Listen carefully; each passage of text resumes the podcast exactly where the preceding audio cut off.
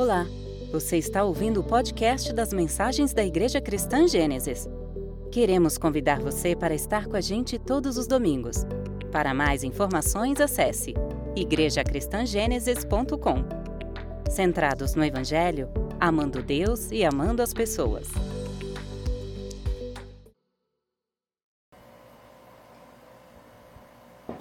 Vamos lá. Promessas de Deus. É sobre isso que nós estamos falando nessa série de quatro capítulos. E semana passada nós falamos a respeito, não sei se todos se lembram, nós falamos a respeito da justiça divina e as suas implicações na vida do povo de Deus. Nós vimos que o fato de Deus estabelecer a sua justiça, de Deus um dia descer do céu na volta de Cristo e estabelecer a sua justiça na terra, é algo bom, é algo digno da expectativa do seu povo. O povo de Deus anseia, o povo de Deus aguarda, e é totalmente correto que o povo de Deus anseie por isso, tenha expectativa por isso, porque o reino de Deus e a sua justiça são o alvo do povo de Deus, e é totalmente correto que, que, estejamos, que estejamos agarrados a isso.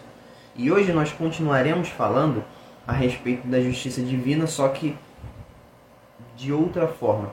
Nós vimos na semana passada que por entendermos que o Senhor um dia vai vir, por entendermos que o Senhor um dia descerá do céu e julgará todas as coisas, nós automaticamente temos uma postura transformada por conta disso. Nós não somos pessoas rancorosas, nós não somos pessoas que estão apegadas aos erros das pessoas, mas nós entregamos todas as coisas na mão do verdadeiro juiz, naquele que pode julgar todas as coisas. Nós perdoamos e entregamos todo o caso a ele. E uma das coisas que é, eu acho particularmente muito interessante na caminhada cristã é justamente o seu início. Como a caminhada cristã ela começa. Quando o Espírito Santo ele começa a trabalhar no coração do pecador, quando Deus ele começa a chamar a atenção do homem para que se volte ao seu criador.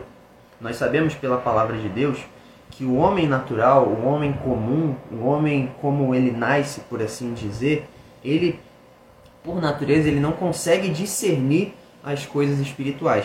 É o que o apóstolo Paulo fala lá em 1 Coríntios, capítulo 2, verso 14, que diz assim: Ora, a pessoa natural ela não aceita as coisas do Espírito de Deus, porque eles são loucura. Ela não pode entendê-las, porque elas se discernem espiritualmente. É o que Paulo estabelece. Através desse texto e até de outros, nós sabemos que o estado natural do ser humano não é, não colabora para que ele ouça Deus ou para que ele se arrependa. Nós naturalmente nos inclinamos para aquilo que é oposto a Deus.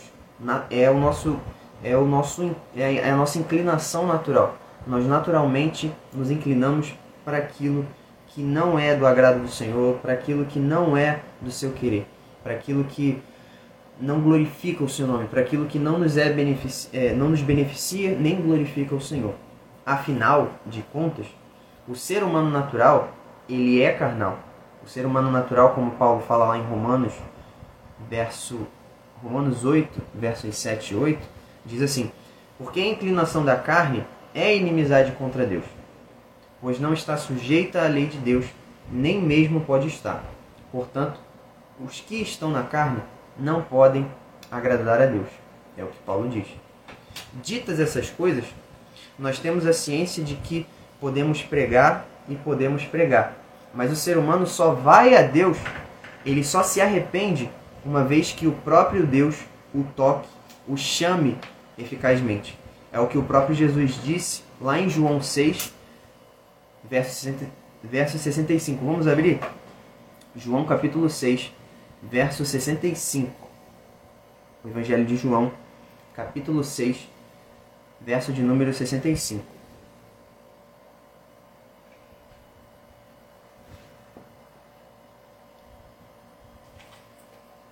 Que diz assim: Por causa disso é que falei para vocês que ninguém poderá vir a mim se não lhe for concedido pelo Pai. Absolutamente ninguém consegue ir a Deus sem que antes o próprio Deus venha chamar a atenção dessa pessoa para que ela venha ir ao próprio Criador. A pessoa ela não se atenta a Deus. A pessoa ela não se coloca em arrependimento, em fé, sem que antes Deus venha. Desculpa pessoal, passamos aqui por, problemas técnicos, só um minuto. Para que vocês possam me ouvir melhor, vou colocar esse fone aqui. O microfone. A gravação. Liga, filho. Liga, liga. Acho até que eu vou começar de novo. Para que a gente possa é, entender melhor. Para não ficar o raciocínio partido. Uma das coisas que eu acho mais interessante na caminhada cristã é justamente o seu início. É quando o Espírito Santo ele chama é, a atenção do pecador para Deus, uma vez que o homem natural ele não consegue é, se atentar para Deus, ele não consegue se voltar para Deus por si só. Eu acho isso muito bonito. É muito interessante como Deus, por misericórdia, ele tira a venda dos nossos olhos para que então venhamos perceber aquilo que ele quer fazer por nós, aquilo que ele fez na cruz. É o que Paulo fala, que o homem natural, ele não pode discernir as coisas do espírito de Deus, porque são loucura para ele. Ele não pode entendê-las porque essas coisas se discernem espiritualmente, é o que Paulo fala lá em 1 Coríntios, capítulo 2, verso 14. E através desse texto e até de outros, a gente consegue entender que o ser humano natural, ele de fato não se comporta de um modo que colabore para o seu arrependimento, porque a inclinação da carne é inimizade contra Deus, pois não está sujeita à lei de Deus, nem mesmo pode estar. Portanto, os que estão na carne não podem agradar a Deus, não podem ir em arrependimento, não podem ir em fé genuína. Jesus mesmo, ele disse, ele falou sobre isso a, aos seus ouvintes quando ele estava lá no meio do povo de Israel. Ele disse: Por causa disso é que falei para vocês que ninguém poderá vir a mim sem que antes não lhe seja concedido pelo Pai. Nós só podemos ir a Deus caso o próprio Deus nos dê condições de fazer isso. É uma verdade absoluta do Evangelho. Somente quando a vocação eficaz acontece é que então o pecador ele se atenta para Deus, ele se arrepende, ele se reconcilia com o seu Criador. Esse chamado ele é irresistível, pois justamente nessa ocasião é que Deus dá ao pecador, Deus dá àquele a quem ele está chamando, ele, ele concede a essa pessoa olhos para que ela de fato veja o seu próprio estado. É nessa ocasião que Deus dá ao pecador ouvidos para que essa pessoa de fato ouça o Evangelho. E é nessa ocasião que Deus lhe dá um coração pronto para receber a sua palavra. E não há como resistir a algo tão profundo. E livremente o homem, uma vez que isso acontece com ele, ele livremente ele vai a Deus quando ele se percebe nessa, nessa situação.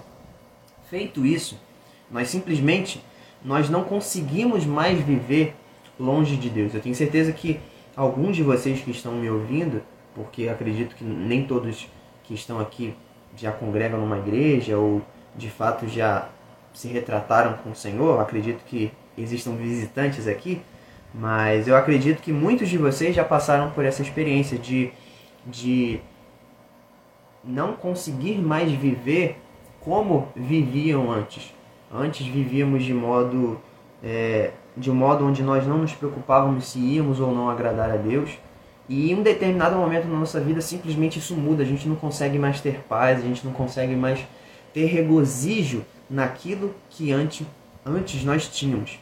Cedo ou tarde, caso Deus venha nos chamar, de fato, quando Deus nos chama, cedo ou tarde, nós iremos para Ele. Podemos até resistir por um tempo, mas inevitavelmente iremos para Deus, iremos para os seus braços.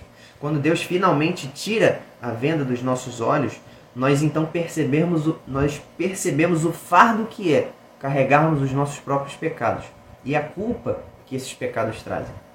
Nós sentimos o peso desses pecados e também sentimos o cheiro podre que eles exalam. E muitas das vezes esses pecados custam as pessoas que estão do nosso lado, as pessoas que querem o nosso bem. O pecado ele é, ele tem um potencial destrutivo muito grande e graças a Deus por Deus nos permitir ver isso nos permitir enxergar que o pecado tem feito mal a nós. E é isso que ele faz com aqueles que pertencem ao seu povo. Ele, ele faz com que essas pessoas não vivam mais em paz no pecado. E quando nós nos vemos, quando nós nos percebemos nesse estado deplorável,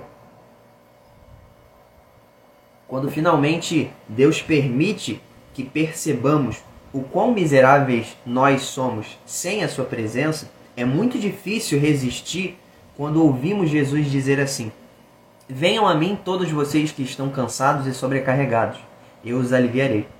Tomem sobre vocês o meu jugo e aprendam de mim que sou manso e humilde de coração. E vocês acharão descanso para sua alma, porque o meu jugo é suave e o meu fardo é leve. Uma vez que o Espírito Santo ele nos chama eficazmente, uma vez que ele nos incomoda com o fardo do pecado, é muito difícil nós resistirmos tendo a ciência de que Jesus ele pode nos dar descanso. Ele pode tirar esse fardo pesado de sobre nós. E uma vez que nós finalmente deixamos aos pés da cruz, finalmente que nós abandonamos os nossos pecados aos pés da cruz, finalmente nós temos paz com Deus. Passamos de criminosos para justos, de, de forasteiros a filhos de Deus. O Deus que, com todo direito, com toda razão, com toda justiça, estava com seu juízo, com a sua espada apontada para nós, agora ele guarda a sua espada e então ele nos recebe de braços abertos. E nós não somos mais seus inimigos, mas sim membros da sua família. Nós achamos descanso para nossa alma. Aleluia. Mas afinal de contas, como é que isso é possível? Como é que Deus faz isso? Nós vivemos em dias, em, nós vivemos dias em que as pessoas elas nos perguntam sobre isso. Muitas das vezes a gente passa por situações onde as pessoas querem entender nossa fé ou até querem nos pegar em algum, algum tipo de armadilha para nos envergonhar, por assim dizer. Isso acontece com muita frequência. E elas querem entender ou elas nos questionam porque ou como Deus consegue ser justiça e amor ao mesmo tempo. Como é que ele consegue ser fogo consumidor e misericórdia ao mesmo tempo? Como é que ele pode sentir ira e bondade e misericórdia pelos seus filhos? Como é que ele pode alegar ser o justo juiz, o juiz que é irrepreensível, e ao mesmo tempo, ou em outra situação, ele perdoa um assassino caso esse assassino tenha fé no seu filho? Como é que, como é que Deus faz isso? Como é que ele é justo fazendo isso? Muitas das vezes é o que as pessoas perguntam. E é sobre isso que nós falaremos hoje. Então eu peço que você, por favor, abra sua Bíblia no livro de Atos, no capítulo 10, verso 43. Atos dos Apóstolos, capítulo 10, verso de número 43.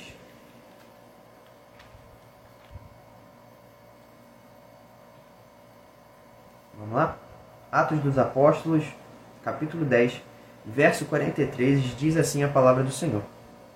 Dele todos os profetas dão testemunho de que, por meio do seu nome, todo o que nele crê recebe a remissão dos pecados.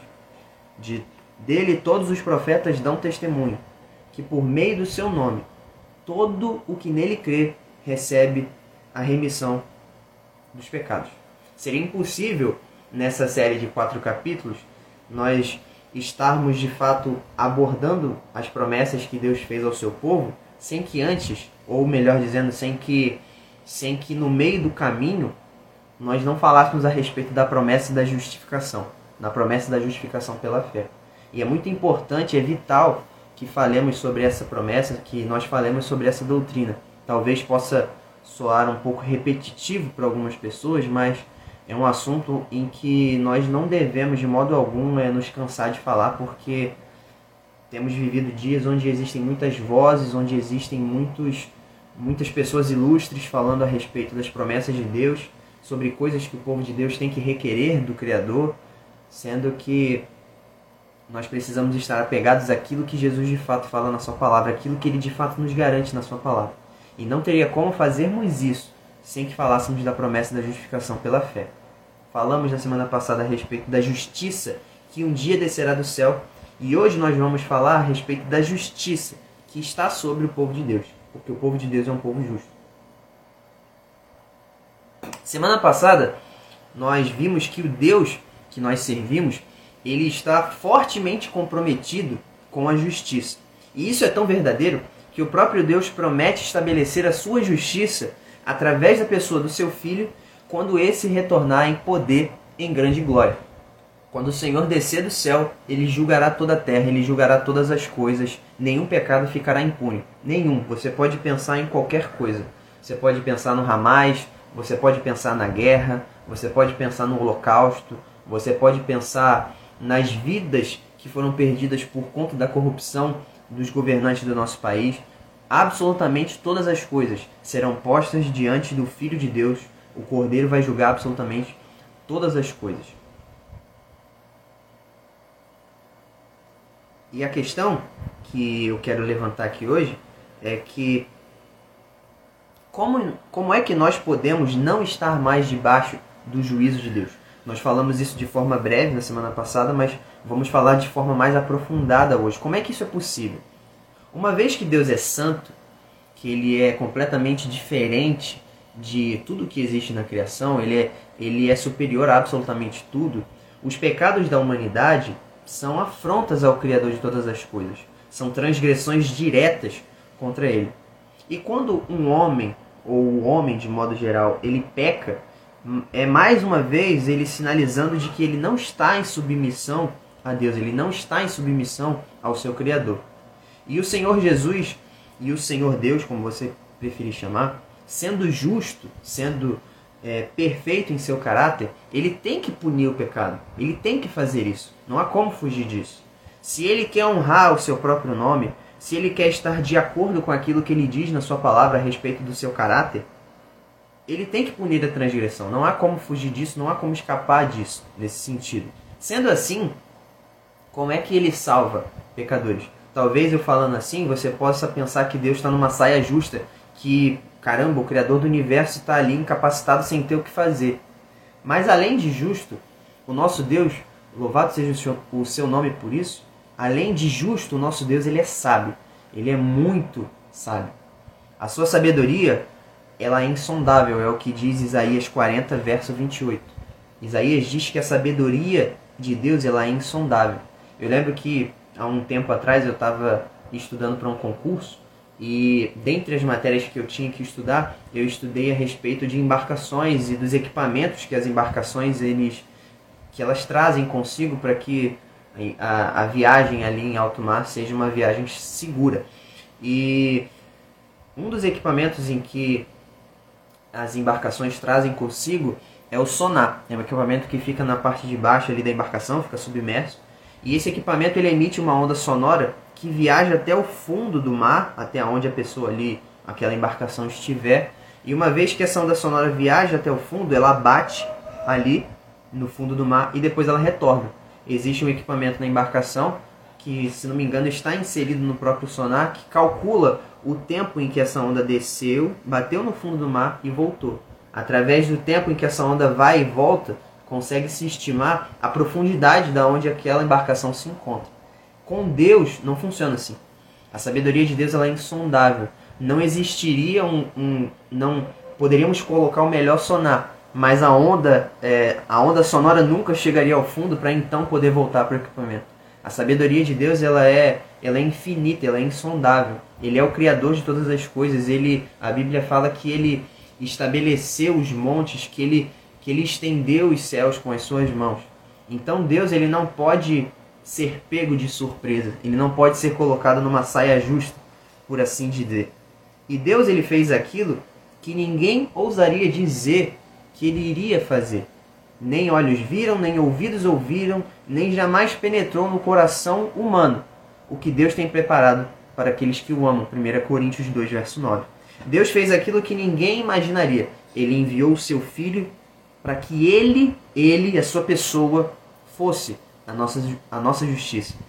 Como falamos e cantamos aqui, nós muitas das vezes cantamos que as promessas de Deus são incomparáveis. Essa é uma das suas promessas que não tem qualquer comparação com qualquer coisa que tenhamos nessa vida ou com qualquer coisa que venhamos a perder nessa vida. Através do seu filho, nós somos feitos justos diante de Deus.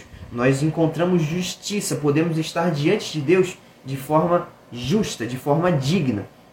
E quando nós somos recebidos por Cristo, automaticamente recebemos a sua justiça.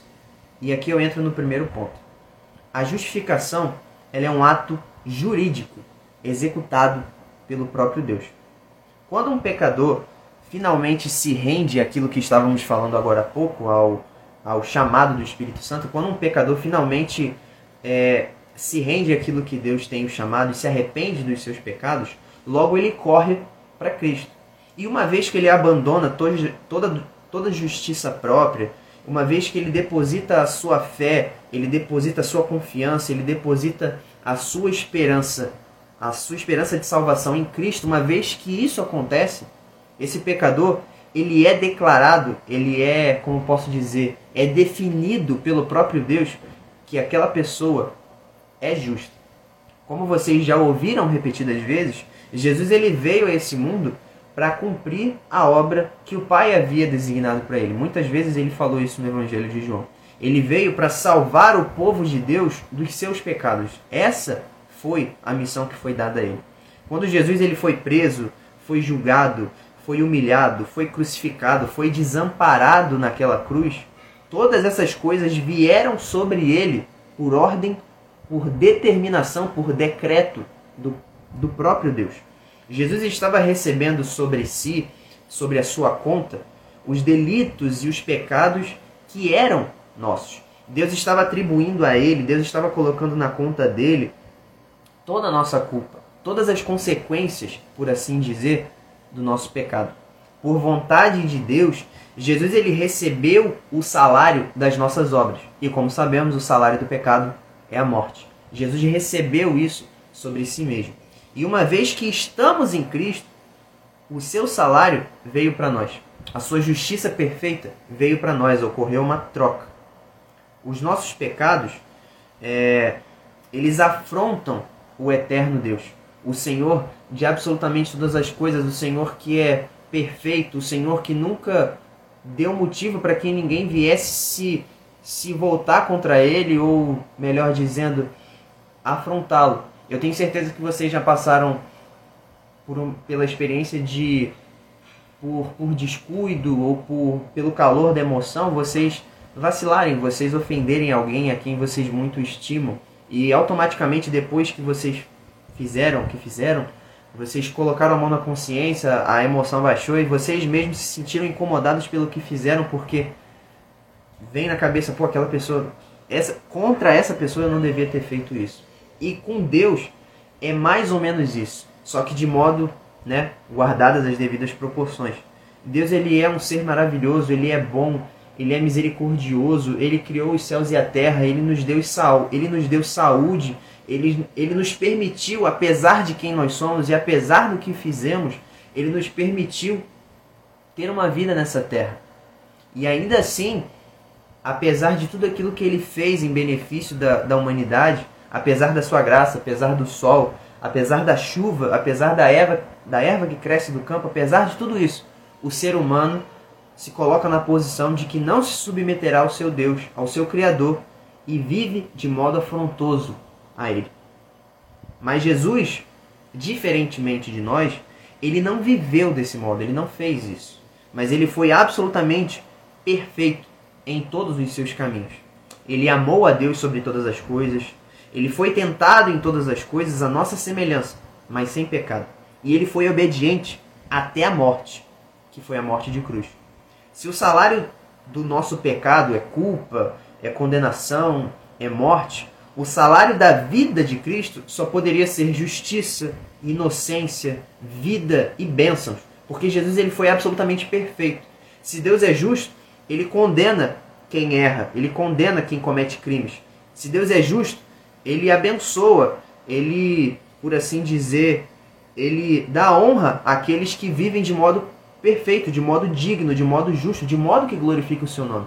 Aquilo que nós merecíamos era cruz. E aquilo que Jesus necessariamente merecia era vida, era justiça, era ser declarado inocente porque ele não tinha pecado em si, ele era santo. Assim, Deus salva o homem.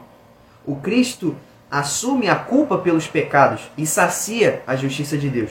E o pecador arrependido, o pecador convencido pelo Espírito Santo, que teve todas as suas dúvidas, que teve todas as suas dívidas pagas por Cristo, ele recebe a herança da vida perfeita de Cristo.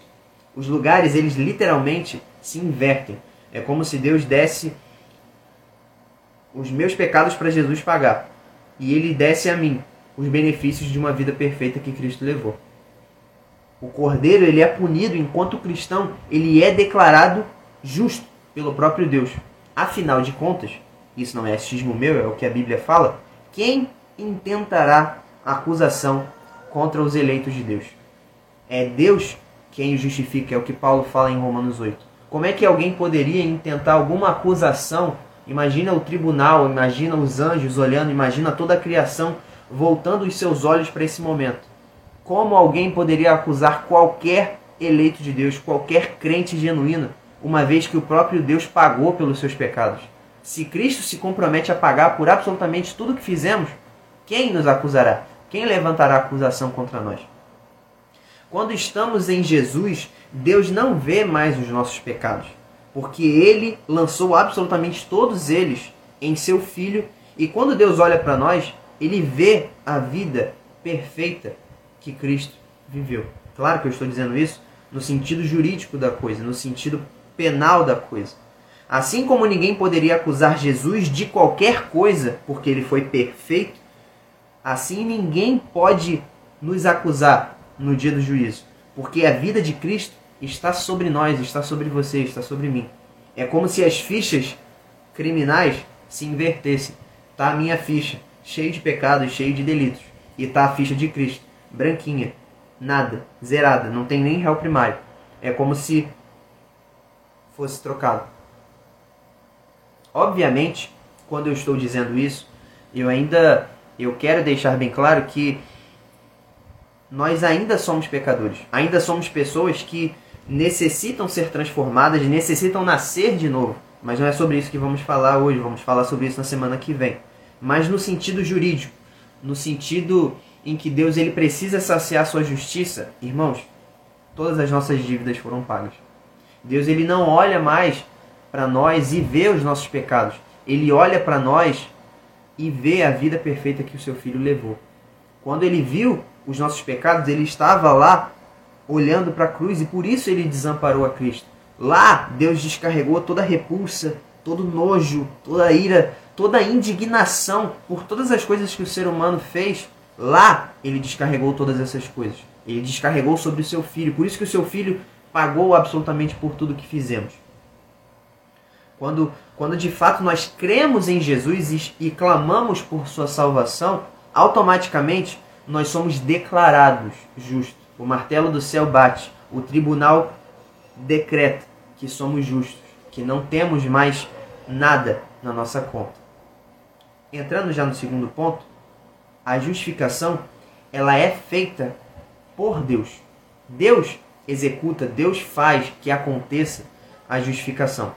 Não é como se algo que nós fizemos, que nós fizéssemos, colaborasse para que isso de fato acontecesse. Não podemos fazer nada para nos justificar. Não temos essa capacidade. Não podemos. Imagine o cenário de você, de você chegando diante de Deus no dia do juízo e você ainda com seus pecados sobre você, não arrependido, absolutamente nada que você dizer vai te justificar. Absolutamente nada que você fez vai te justificar. Caridade, você ter doado absolutamente todo o seu dinheiro, você ter morrido salvando a vida de alguém, absolutamente nada disso vai justificar você. Tudo que nós podemos fazer é clamar com sinceridade ao Senhor, confiantes de que Ele não desprezará um coração contrito e quebrantado. Veja, a gente está totalmente à mercê da misericórdia e da graça de Deus. É Deus quem nos salva do início ao fim.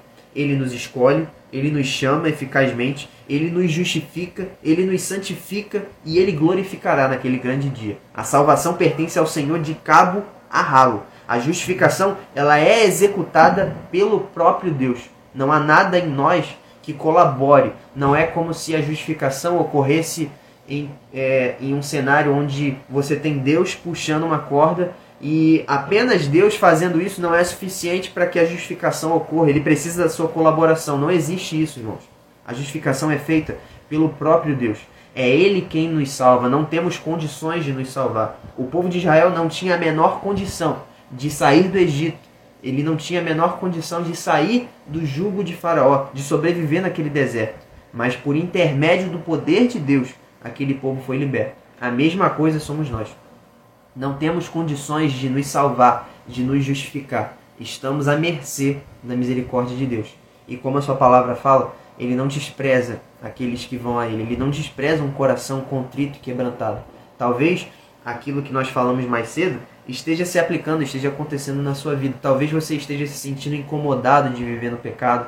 Talvez você esteja se sentindo não mais satisfeito de viver numa vida em que nada glorifica a Deus. Talvez você esteja vivendo isso e você já não aguenta mais viver com esse fardo sobre a sua vida. Eu quero te dizer a igreja quer te dizer, a palavra de Deus quer dizer para você, o Espírito Santo quer dizer para você que existe salvação em um nome. E o nome é Jesus. Entrando já no terceiro ponto, a justificação ela é pela graça de Deus. Nós vimos que quem que a justificação é um ato jurídico de Deus, ele declara que somos justos, ele, ele nos inocenta no tribunal, já não há nada que, que que esteja na nossa conta porque Cristo pagou por absolutamente tudo. Nós vimos que a justificação ela não é feita pelo pecador, mas é o próprio Deus que declara que, que o homem, uma vez arrependido, uma vez em Cristo, é justo. E agora entrando no terceiro ponto, a justificação ela é total, única e exclusivamente por conta da graça de Deus. Irmãos, não existe absolutamente nada nas nossas vidas que seja convidativo que seja que venha seduzir a Deus para que ele nos salve. Não existe absolutamente nada em mim que convide Deus a fazer isso. A base para nossa salvação, o fundamento, o motor que move a nossa salvação é Cristo e o que ele fez, e somente isso. Não existe outra coisa. Veja, por exemplo, as nossas relações interpessoais. Em várias ocasiões, as qualidades daqueles que estão ao nosso redor elas nos movem a fazer algo em benefício dessas pessoas. Eu, eu vejo muito isso hoje como sou casado. Muitas das vezes a, a postura da minha esposa me constrange a fazer as coisas para ela. Porque, assim, é, em algumas ocasiões ela, ela se esforça tanto por mim, pelo nosso filho, pela nossa família como um todo, que fica difícil para mim dizer não para ela. Muitas das vezes a postura dela me constrange a fazer as coisas para ela. Mas com Deus, irmãos, não funciona assim. Não é assim que funciona. Não existem coisas em nós que movam o Senhor a fazer qualquer coisa no nosso benefício. Se eu fosse descrever a minha esposa, eu ia falar uma série de qualidades que me enchem os olhos, que, que me cativam, que, que me movem a amá-la mais e mais. Mas se Deus fosse nos descrever, ele não iria ele não iria fazer assim. Imagina Deus falando de mim, ele ia falar, muito provavelmente, creio eu, ele ia falar assim: Pô, André, ele é um cara medroso. Quantas vezes eu já mostrei para ele que eu sou com ele, mas ainda assim ele sente medo. O André, ele é um cara rancoroso. Eu tenho que ensiná-lo dia após dia para que ele não viva assim. O André é uma pessoa que constantemente perde o foco. O André é uma pessoa que, pô, às vezes ele erra em coisas que eu já ensinei para ele. Se Deus fosse me descrever, ele iria falar uma série de coisas que não glorificam o seu nome. Mas ainda assim, ele iria dizer: Mas eu o escolhi, eu o amei, eu o justifiquei, eu vou transformá-lo, eu vou, eu vou moldá-lo à imagem de Cristo até aquele grande dia. Eu, o Senhor de todas as coisas, eu irei salvá-lo. O motor, o que leva o Senhor a nos salvar é Ele, é a sua soberania, é a sua decisão em salvar quem Ele quer. Ele mesmo diz na sua palavra, ele disse uma vez para Moisés lá no livro de Êxodo: Terei misericórdia de quem eu quiser ter misericórdia. A salvação, ela é pela graça. Se a nossa salvação dependesse de qualquer coisa em nós, nenhum bem nós teríamos do Criador de todas as coisas. Se fôssemos descrever quem amamos, como eu falei, existiria uma série de, de qualidades. Mas conosco, o Senhor não busca em nós nada para nos salvar. Ele salva, ele nos salva, porque ele quer. É apenas por graça que o Senhor ele se coloca conosco, que Ele está conosco. É apenas por graça que Ele nos dá esse privilégio. Ele nos amou primeiro, Ele simplesmente quis fazer isso. A razão para a nossa salvação é dele. A razão é ele. É porque ele quis. Que amor maravilhoso e de fato incomparável. As suas promessas são de fato incomparáveis. Esse amor, ele nos constrange a viver uma vida em gratidão, em louvor a ele. Muitos dizem que uma vez que nós nos arrependemos, nós nós vamos viver uma vida de qualquer jeito, mas muito pelo contrário. Muitas, muitas vezes as pessoas fazem críticas dizendo que uma vez que temos fé de que Deus nos escolheu, vamos viver de qualquer maneira, porque afinal de contas ele nos escolheu, mas isso é mentira. Uma vez que entendemos isso, que ele fez esse ato tão milagroso, tão misericordioso por nós, tudo que, tudo que acontece conosco é um constrangimento absurdo e um desejo forte de viver de modo agradável a Ele. Nós não temos em que nós nos gloriarmos em nós mesmos, mas nós nos gloriamos no Senhor, naquilo que Ele fez por nós. Temos orgulho disso e nós proclamamos isso. Apesar dos ataques que a igreja sofre constantemente, nós continuamos apegados a isso. Nós vivemos dias que é interessante notar isso. Nós estamos vivendo dias em que não só a pessoa de Jesus ela é atacada, muitas das vezes tentam torcer a pessoa de Jesus, tentam é, colocar na, na, na boca dele palavras que ele nunca disse. Muitas das vezes isso ocorre, mas é bem verdade que não só a pessoa de Cristo é atacada, mas também tentam a todo momento ressignificar o real motivo do nosso mestre ter passado por aquilo que ele passou. Existem aqueles que que creem que Jesus que ele morreu de modo trágico, que ele morreu como uma mera vítima das autoridades civis e das autoridades religiosas. Muitos creem que ele morreu porque, pô, ele tocou na ferida do Império Romano, ele, ele mexeu com a hipocrisia das das autoridades religiosas da época, dos fariseus, dos escribas, dos sacerdotes. E de fato, Jesus ele provocou mudanças, é, ele causou um impacto no governo daquela época, ele de fato causou um forte impacto na religião daquela época, mas ele morreu, é muito importante a gente falar o óbvio, ele morreu, irmãos, para nos salvar. Foi para isso que ele nasceu de uma virgem, foi por isso que ele foi pré-anunciado no Antigo Testamento. E foi por isso que ele morreu e ressuscitou para salvar um povo para si, para selecionar, para ter para si um povo que é seu, que é santo. Muitas das vezes, aqueles que consideram o evangelho loucura, aqueles que não querem se submeter àquilo que a Bíblia fala, eles tentam a todo custo tirar do sacrifício de Jesus o seu aspecto substitutivo, o seu aspecto vicário. Eles tentam tirar da morte de Jesus o seu aspecto espiritual, o seu aspecto profético. Mas na verdade, não podemos fazer isso. Nós, como igreja, a gente não pode abrir mão disso. Porque caso façamos, nós estamos abrindo mão dessa promessa que é incomparável da promessa de sermos justos diante de Deus através de Jesus. Confronta muito menos nós aceitarmos um Jesus que simplesmente morreu por incomodar os poderosos da época. Confronta muito menos isso se a gente for parar para pensar. Desse modo, os vilões da história é Império, é, são os governantes do Império Romano, são as autoridades religiosas da época.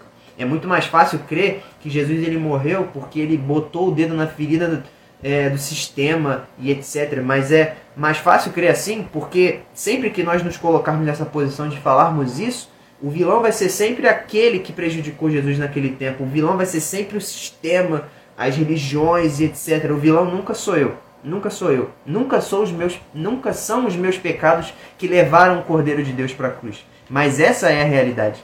Você, se você se arrependeu dos seus pecados, se você creu de fato em Cristo, Jesus morreu naquela cruz pelos seus pecados, pelos meus pecados, pela nossa vergonha, ele foi exposto naquele lugar. Como nós lemos aqui em Atos capítulo 10, 43, os profetas atestam que aqueles que crescem em seu nome teriam uma remissão dos seus delitos, teriam uma remissão dos seus pecados. E quem está falando isso é o texto, é o quem está falando isso nesse texto é o próprio apóstolo Pedro. O apóstolo Pedro, ele foi um indivíduo que conviveu com Jesus, ele foi um indivíduo que morreu por Jesus. Quem mais seria uma fonte confiável de dizer o porquê de Jesus ter vivido nesse mundo? É curioso que homens séculos e séculos depois eles se sentem no direito de eles se sentem com a capacidade de ter uma precisão mais acurada de dizer o porquê que Jesus veio, sendo que existiram pessoas que morreram para deixar bem claro o porquê que ele veio, o porquê dele ter vivido, o porquê, que ele, o porquê dele ter morrido daquela forma. Pedro e os demais apóstolos, eles testemunharam com seu sangue sobre o que eles viram o mestre fazer e sobre eh, o que eles ouviram dos seus lábios. Existem muitos se esforçando para torcer a Bíblia para que saia dela um Jesus mais fácil, para que saia dela um Jesus que, pô, apenas quer passar a mão na sua cabeça, mas que não te confronta dos seus pecados, que não te liberta dos seus pecados. Muitos querem torcer a Bíblia para que Jesus seja um mero, é, um mero personagem político que vai colocar algum sistema em vigor, quando na verdade ele veio para solucionar um problema muito mais, muito mais sério. A Bíblia é muito clara sobre o que o nosso mestre veio fazer. Ele veio nos salvar. Ele veio nos dar descanso para as nossas almas, para exaltação, para honra e glória de Deus, para que para que aqueles que são o povo de Deus louvem a Deus eternamente, dizendo que ele é justo e justificador daqueles que o amam. E essa é mais uma das promessas de Deus que nós não podemos abrir mão. Pois o que poderia se comparar a isso? Eu quero que você pense. O que, que eu e você temos que se compare a isso? Naquele grande dia, quando nós estivermos diante de Deus, absolutamente tudo que nós temos não vai ter valor nenhum, com, esse, com exceção disso que temos aqui. O meu emprego não vai valer de nada no dia do juízo. As minhas posses não vão valer de nada no dia do juízo as coisas pelas quais eu lutei e batalhei nessa terra para que eu tivesse uma vida mais confortável ou para que eu tivesse uma vida mais estimada aos olhos das outras pessoas, não vai valer de nada no dia do juízo. O que vai valer de alguma coisa é se temos o Cordeiro de Deus, se temos o sangue do Cordeiro sobre as nossas vidas ou não. E é bom que você pense nisso. Talvez você seja uma pessoa muito próspera, talvez você seja uma pessoa em que tem a credibilidade de muita gente, muitos dão tapinhas nas suas costas. Talvez você tenha tudo isso, mas eu te pergunto, do que que isso vai valer naquele grande dia? Você tem aquilo que de fato importa? Você agarrou, você se agarrou aquilo que de fato importa? Você está com Cristo? Porque naquele grande dia de nada vai valer tudo o que temos, caso não tenhamos o Filho de Deus conosco. Em Jesus, temos justiça para estarmos firmes e irrepreensíveis diante de Deus, porque temos a confiança de que tudo já foi pago.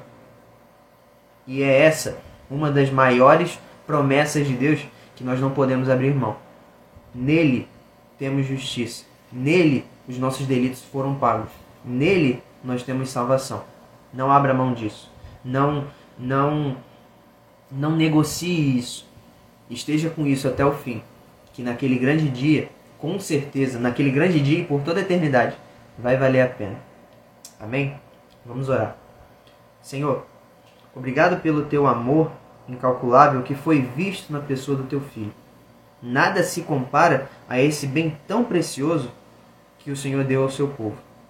Nos ensine a cada dia a guardarmos o teu amor para que vivamos em gratidão a ti. Quando vier plenamente o teu reino, e estivermos diante de ti, que possamos ouvir da tua boca: Esse é meu, eu paguei por ele. Que venha o teu reino, Senhor, e que a tua igreja seja edificada. Amém. É o que nós choramos.